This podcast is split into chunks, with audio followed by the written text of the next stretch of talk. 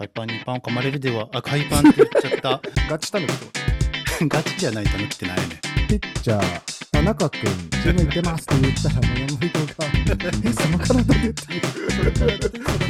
そうそうそうそう。よう噛んで食べは？りますな。呼吸は呼吸何ビチビチの呼吸。飼 いはい犬にパンを噛まれる始まります。す。毎回聞いてくんね。やっぱどっちでもいいけど、読みます。はい。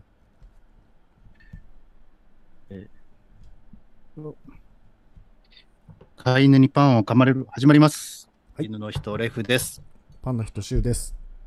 えーこの番組はパン職人のゲイとトリマーのゲイがパンのこと、犬のこと、仕事のこと、ゲイのことなどについて語ったり、皆さんからのお便りに答えするような番組となっております。はい。よお願いします。ろしくお願いします。さっきの朝一とはもう打って変わって、すごい口が回るようになりましたね。すごい。顔も全然違う。嘘でしょ。うん。はい、じゃあ、レフさんからいきます？なんだっけ？あ、話す、話すことって、うんうんうんうんあ、そうね。あの、ちょっと真面目な話じゃねんけどいいかな。はい、どうぞ。あの、この間、つい2、3日前、もう水曜日か木曜日かな。うん。あの、柴犬をシャンプーしたんですけど、その柴犬がまあ、マジで凶暴で、おで、あの、飼い主さんも本当にもうほとほと困ってるー感じで、あの、首輪つけるのも大変。飼い主さんも首輪つけれないみたいな。ええだその、首そのレベル抱っこも、うん抱っこもなんかちょっとこう、なん階段を利用してとか、なんかそういう、なんか、へーなんかの表紙じゃないと抱っこできないみたいな。あ、飼い主さんにも結構。うん。ああ。なんか、今1歳ちょっと、1歳から2歳ぐらいやねんけど、うん。もう、ちっちゃい3、4ヶ月とか5ヶ月ぐらいの時からもうマジで凶暴で、で、凶暴というか怖がりというか、まあ両方なんだけど、うもん。う、マジでこう、ひ何パニックになって暴れ回って噛みに来て、なんかしようとするとね、うん。で、もうなんかエリザ、こう噛まれないようにエリザベスカラーっていううんやつをつけようとしたりしても、それでもパニックになって、もう脱粉実験みたいな。ええ感じ。まあ、いるのよ、そういう犬。で、柴犬は、柴犬特に多くて、うん。っていうような子が、あのいてて、で、家で一応シャンプーをなんかやってるらしいけど、それもなんかもう、まあ、髪には来ないけど、もう、なんか、シャンプー中もガッとこう、しがみつかまれても、爪でミミズバレになったりして、もう、とにかくもう大変で、みたいあなー感じで言ってても、なんか割と飼い主さんも疲弊してて、うんで何回かなんかお願いしようかと思うんだけど大丈夫かしらみたいなすごい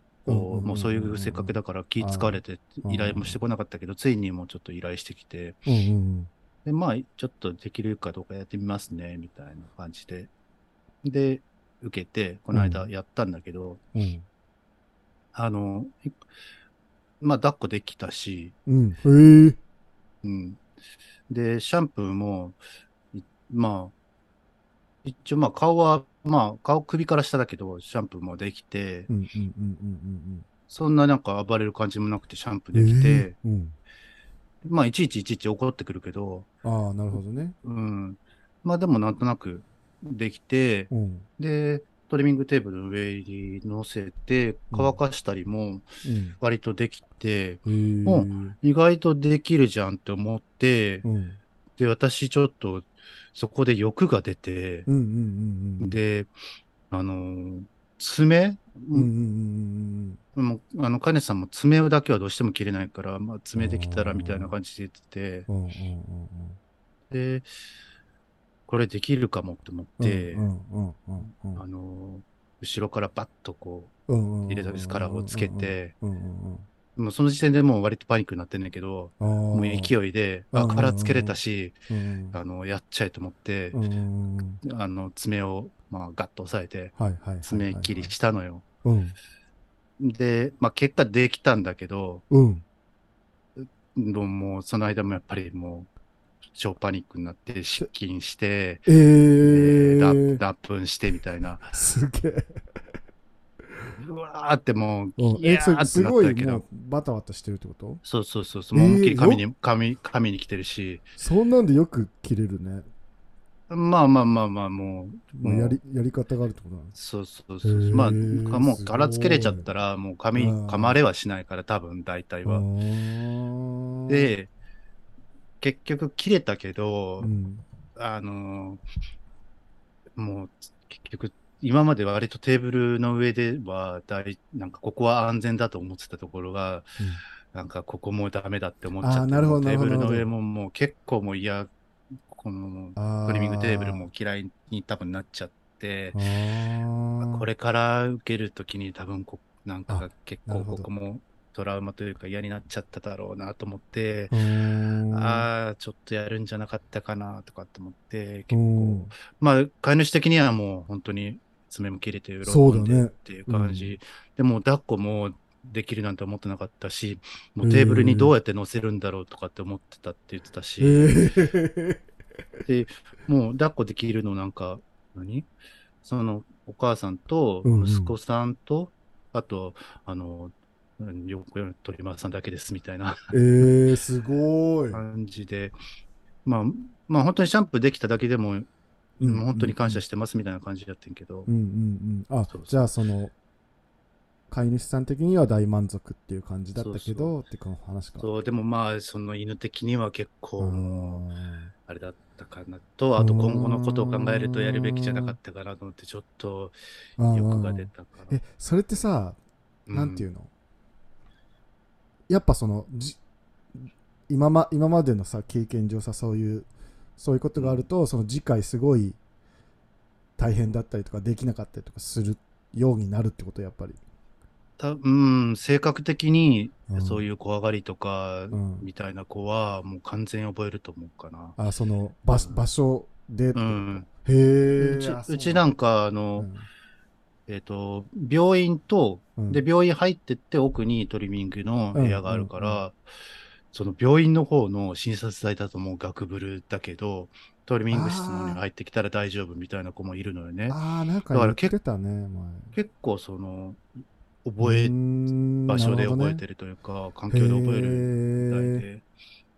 だから、うん、ただでさえちょっと病院怖い感じだったのに、ちょっとやっちゃったかなとかって思って。で、まあでもさ、三択なのよね、その子うんの、うんうん。あの、爪の行く末というか、どう今後どうするか。う。ん毎回、うん。そういう感じでギャーってなりながら、うんうんうん。切られるか、はいはいはい。前回とかは多分麻酔かけてね、おお塗らせてやってね。でも、その方が、まあ、あ本人的にはストレスない。けど、まあ、毎回毎回爪ってそんな、うん。ねあの、たまにやるもんじゃないっていうか、まあ、うん結構な頻繁に切らなきゃいけないもんだとは思うから、頻繁に麻酔かけるのかって話にもなるから、それをどうすんのかって話と、うん。あとまあ、ちょっと先生に俺が提案したんだけど、うんうんあの、デクローって言って、うん。あの、段詰め？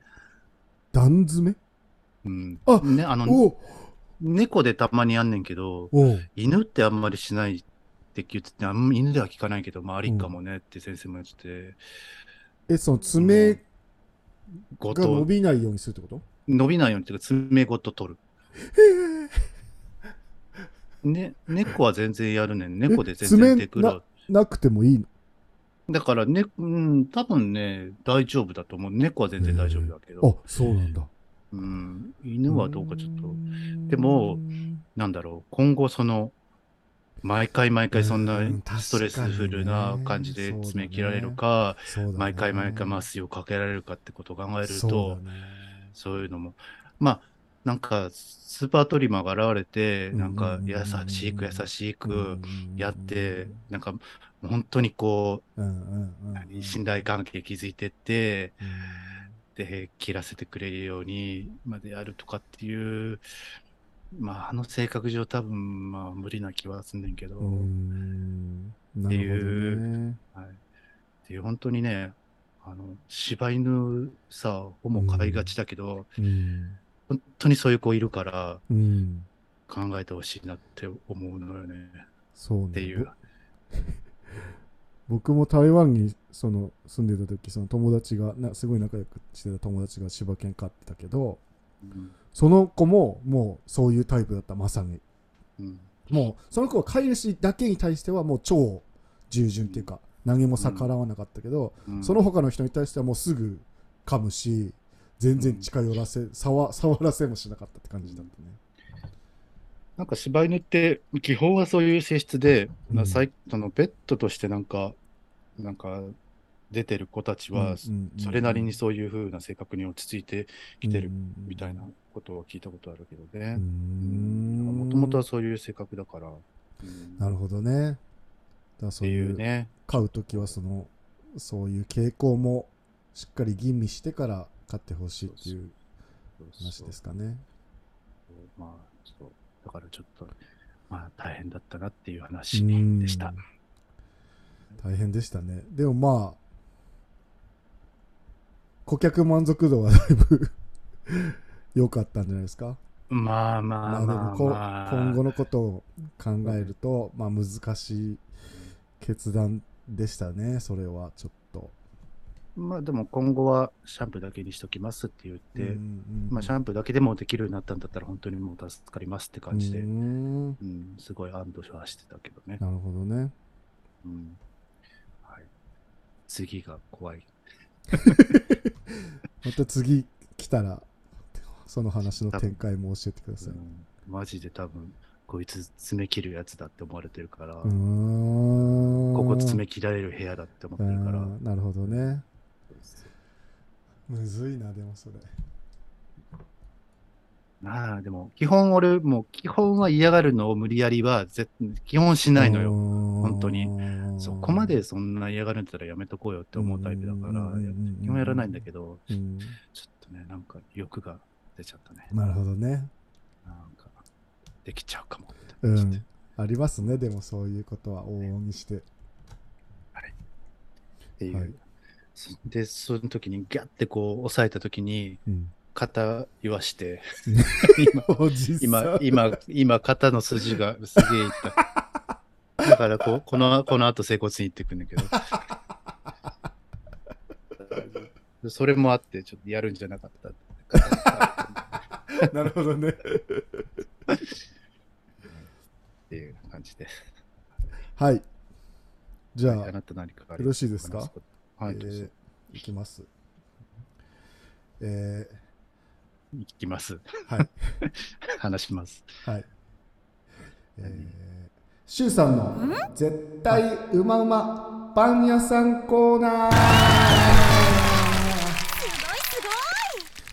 はい、あの、一応ね、その、ラジオを始めるときに、まあ、パン屋さんの話とかっていう話をしたので、定期的にあの、おすすめパン屋さんを紹介していこうかなっていうので、こういうミニコーナーを今後ちょっとやっていこうかなと思いますんで。そんなテンションでいいの？まあまっコーナーみたいなんでできんの今後。無理してない？絶対無理してるよね。日によってね、その、あテンション感は変わってくるんで。あ。あ今回は、あの、ちょっとと、東京なんですけど、はい。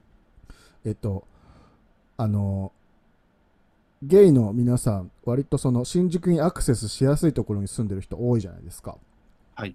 で、結構その新宿ら辺でおすすめパン屋さんないのみたいなの聞かれるのでうん、ちょっとその、今日はし、今回は新宿のパン屋さんで1個めちゃめちゃおすすめがあるので、紹介したいと思います。はい。えー新宿のあの京王百貨店に入ってる、うん。えっと、十二分ベーカリーっていうのがうんあります。そこ。がおすすめです。で、そこ、あのさ、代々木八幡にあるその、365日っていうパン屋あさんがはい。有名な、はいそうそう、はいそその、そこのシェフが杉久保さんっていうんだけど、はいその杉久保さんめちゃめちゃいろんなパン屋さんプロデュースしてるのね。で、その中の、うん。あ、何？なんでも。すぎ、すぎちゃんね。すぎちゃん。そう、スギちゃんがプロデュースしてるパン屋さんの一つです。で、12分ベーカリーの何がおすすめかと言いますと、えっと、12分食パンっていうのがあるんです。12分って何 ?12 って数字で分は分ってこと？うんどういう感じ？10カタカナで12分です。あ、カタカナで12分なの？そうそうそう。はい。で、これ食パンなんですけど、うんと、食感がとにかく特徴的で、あのそのしレシピの仕込んでる水分量がめちゃくちゃ多いんです。あのうんで、仕込んでる水分量が多くなるとどうなるかっていうと、どんどん食感が、えっと、もちもちとかになっていくね。うんうんで水分量が少なかったりするともう少しさあのなんていうのかなサクッとしたあっさりした感じになってくんだけどここはもうなんか水分量めちゃめちゃ多すぎてなんかもうもちもち通り越してプニュプニュみたいな。結構新食感なんです、食パンで？食パンで。そうそうそう。肝？そうそうそうそう。だからでもほんと一回ね面白いから食べてみてほしい。うん。なんか今までの食食パンとはまたちょっと違った本当に食食パン感でといえばサクサクだもんね。そうそうそうそう、で結構そのトーストして食べるからさあの、うん。サクはするのよ。サクはするんだけど、そのその後がうんプニプニしてんの、なんか、もちもちじゃなくて。もちもちじゃなくてプニプニしてるのよ、えー、でそれがなんか気持ち悪くなくておうん。美味しいってなるから、えー。ここは本当なんかな例えばなんかそのこれをさ食パンってすごい毎日食べるものだからうん。結構そのなんか奇抜なものとかって避けられがちだしこれをその12分食パンを毎日食べれるかっていうとまあ自分は食べれるけど、うんなんか結構あ刺激が強い分飽きたりするかなとは思うんだけどうん。なんかでもそのなんていうの結構食べた時になんか面白ってなる衝撃が結構強いからうん。あの一回本当食べてみたらいいんじゃないかなと思うのでここちょっとおすすめですね、なるほど。はい、その他のパンはね結構まあ普通っていうか別に美味しいけどまあ、うん。よくある感じのパンがあるんだけどその食パン12分食パンとあとふ風船パンっていうのがあるんだけどそれも同じ生地使っててそれはうん。なんか丸い形で中にそのえっとそのもちもちのプニプニの生地の中に多分その有塩バターを包んでるからまあしょっぱい感じのやつで美味しいんだけど個人的には12分食パンの方がおすすめですうんはい。確かになんかそれ聞くだけでもちょっと一回は食べてみたくそうね。そうで新宿のなんかそのデパ地下みたいなところにあるから結構買いやすい場所にあるので。並んだり売り切れたりするのかね。そういうわけで自分が行っったた中ではあんまりその並んでたりとか売り切れたりとかしてる買えなかったとかはないからなんか全然多分普通に買えると今ゆ指折りする必要あった？並んでたり、売り切れてたり、あと何？2個あんだから、変わんない2個、2個あんだから使っといたろ。2個で終わったけど。うるさ。リスナーにはね伝わらないですから、これ。何の話してんのって話になりますからね。やめやめていただいていいですか、そういうの。指折り。はい。新宿京王百貨店に入ってる12分ベーカリーさんの12分食パンおすすめです。ぜひぜひ食べてみてください。何でしたっけ？この、このコーナー何でしたっけ？シュウさんの絶対うまうまパン屋さんコーナー。終わりですじゃねえな。じゃねえな。覚えろや、それぐらい。横、横流し目で、流し目で見ながらええんじゃねえわ。覚えろし、タイトルぐらい。まだ初回なんでね。これからどんどん良くなっていくでしょ じゃあ、今後、ははいい、できてう。はい。今日、今回ね、ちゃんと犬とパンのあ話してきたね。おそう、偶然ですけど、すごい良かったですね。はい。何30回に1回ぐらいは。30回に1回？確かに。今のペースだとそうですね。はい。犬とパンの話。こんな感じですかね。はい、はいそんな感じですね。はい。なんか全然、はいいや、なんかお便りが全然消化できてないなと。いや、でも今日結構ね。そうですね、今日結構行ったんで。でもこのか、ね。ん？いや、こういう感じで行きたいです。なんか、もう一個行く？お便り。いや、どうだろう。こんな感じで。はい。じゃあ、最後の言葉言います？なんかさっき言った気がす、さっき言ったばっかりな気もする。うん。ばっかりな気がするけど、はい。言う。はい。言う。うん。